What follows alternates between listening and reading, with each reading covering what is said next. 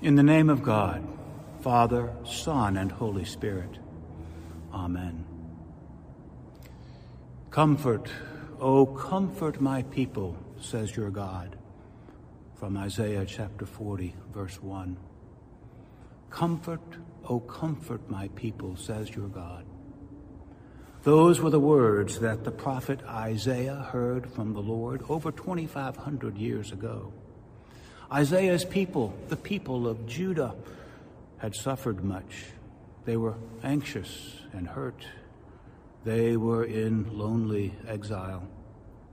Isaiah heard the call to have pity, to console his people. And here, at the Cathedral of St. Philip, we hear those words from our God again. It's the second Sunday of Advent again. At the Cathedral of St. Philip, the second Sunday of Advent is always the day of our annual parish meeting every year. Every year on this day, we try to review the year, we try to celebrate our identity and our community. But this year, of course, has been a year without equal. We're trying to make it work, but it sure has been hard. My sermon today is about this past year at the cathedral, but it's also about how we at the cathedral have been trying to comfort God's people. COVID 19 and the coronavirus pandemic shut down our in person services and gatherings effective Sunday, March the 15th, almost nine months ago. This shutdown has caused us, has caused all of us, excruciating discomfort. And discomfort is too mild a word for some. People have become sick. People have died. People have lost jobs and income. People have realized social inequality. People have been forced to stay home, away from each other, away from community people have turned frustrated and angry.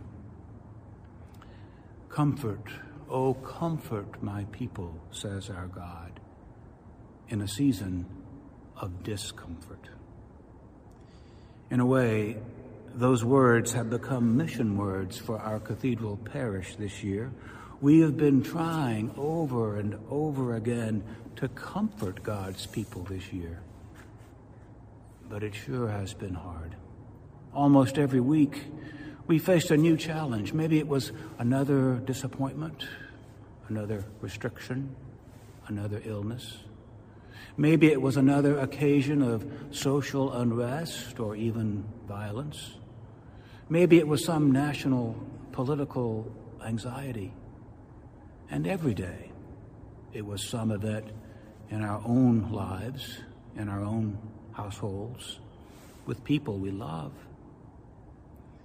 The year 2020, the year of the pandemic, has been an incredible discomfort. Comfort, oh, comfort my people, says our God. And we have cried out in pain and desolation and mourning. Here at the cathedral, if anything has eased the pain and challenge of my ministry here, it has been you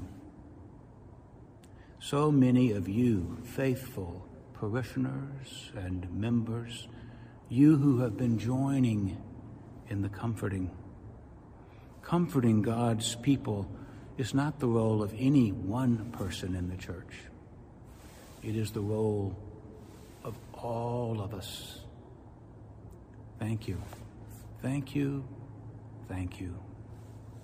Thank you for taking that comforting so seriously. Thank you for comforting generously. There is no way this morning that I can describe all the ways you have comforted each other and me during this pandemic season, but I sure want to try.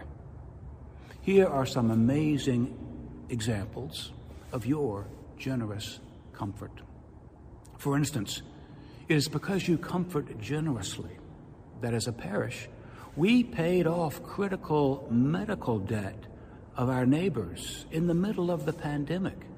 Yes, in the middle of this past summer, the cathedral raised almost $130,000 that went to pay off $1.3 million of medical debt in the Peoplestown neighborhood of Atlanta. For instance, you have remained committed to our music program even when we cannot sing. That has certainly been one of the pandemic tragedies in our sacred community. Our beautiful cathedral choir is working on community and we cannot sing. It's a tragedy. I mourn. Each of us is singing individually, but we can't sing together. Yet, our choir has remained together, supporting and praying for each other. Thank you for being one of the great small groups of the cathedral community. For instance, yes, our many, many small groups found new ways to meet across the cathedral this year. Bible studies, prayer groups, ministry groups, pastoral care groups, parish ministry communi- committees have continued to meet via Zoom and via video conference. Of course, it isn't the same as in person. We know that. But it is a way that some people in our parish remain together and comfort each other generously. Thank you. For instance, when we could not baptize new Christians in our Sunday services, we found a way to baptize outside in the cloister garden. We, as a parish, have baptized 20 new Christians since March. For instance, we have continued weddings and funerals too, serving pastoral care in situations that are so incredibly awkward. People are still being married, and sadly, people are still dying in ways unrelated to COVID 19. Our pastoral care options have been limited and stressed but we have made them work generously. For instance, in lieu of our daily Eucharist at the cathedral, one of the clergy or lay leaders of the cathedral offers a video midday meditation. We've been recording those every weekday, every weekday since March. They've been excellent. Our staff has done Bible studies in all sorts of outdoor places from Cathedral Towers to Canterbury Court to the Labyrinth to the Cloister Garden. For instance, we, you, have adapted, adapted, adapted. Comfort, comfort ye, my people. For instance, at the cathedral when the pandemic struck, we were able, fortunately, to employ a fantastic staff and resources to develop Sunday online services. And those services have become beautiful and well produced hallmarks across the country, ways for people to pray the Sunday Eucharist in community, to be edified as the body of Christ. Easter, Pentecost, All Saints' Day, the Requiem Eucharist for the homeless, all were done online this past year. Thank you. Comfort, oh, comfort my people. Sometimes when we speak the truth in the service of comfort, that truth is hard. Here in the book of the prophet Isaiah, God says, Comfort my people. But look right afterwards.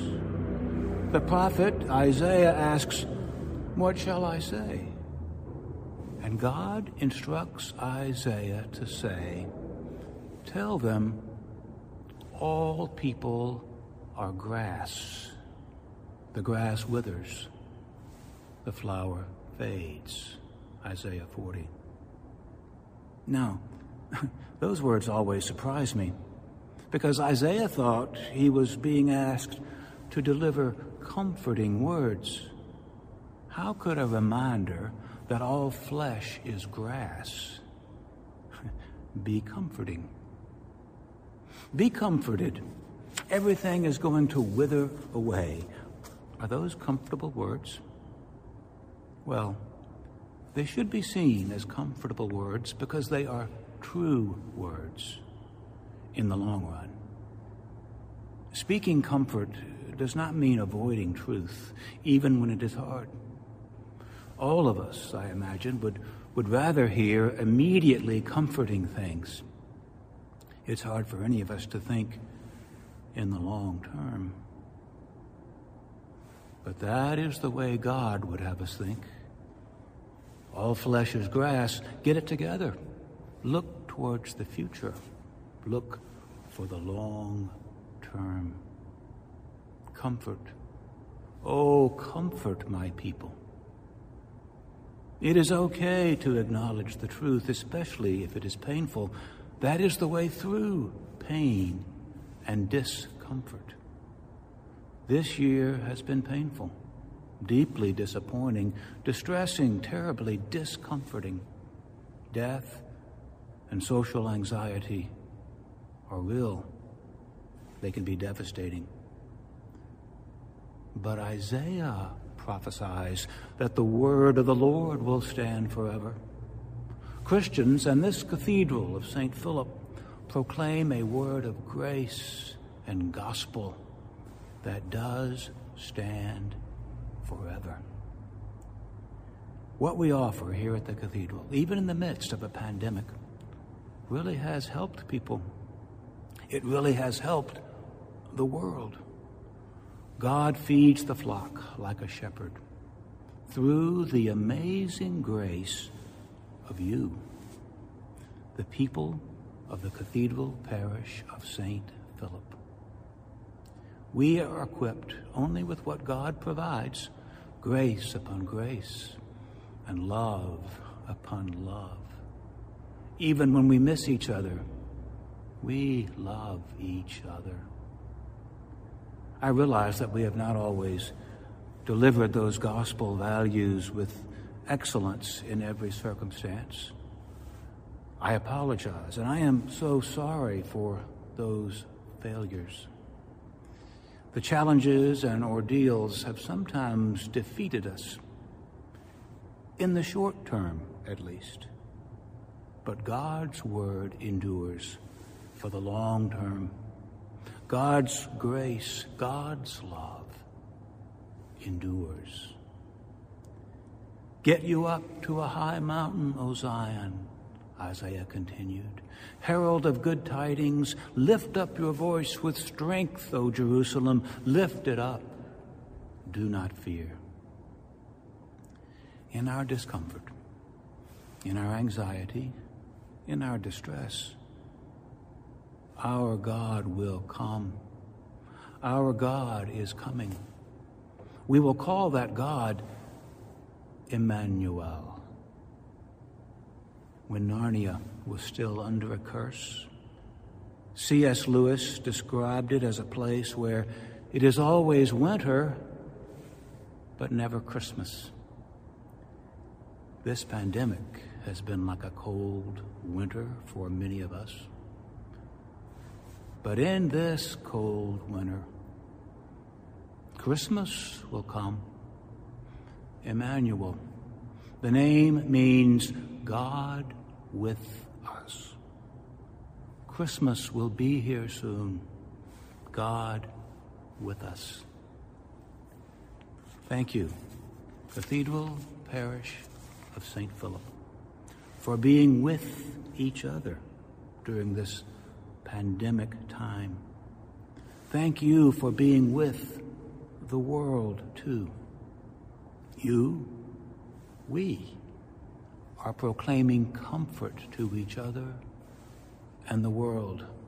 You, we, are proclaiming grace and love to each other and the world. Thank you, thank you, thank you. Thank you for comforting, oh, comforting God's people. Amen.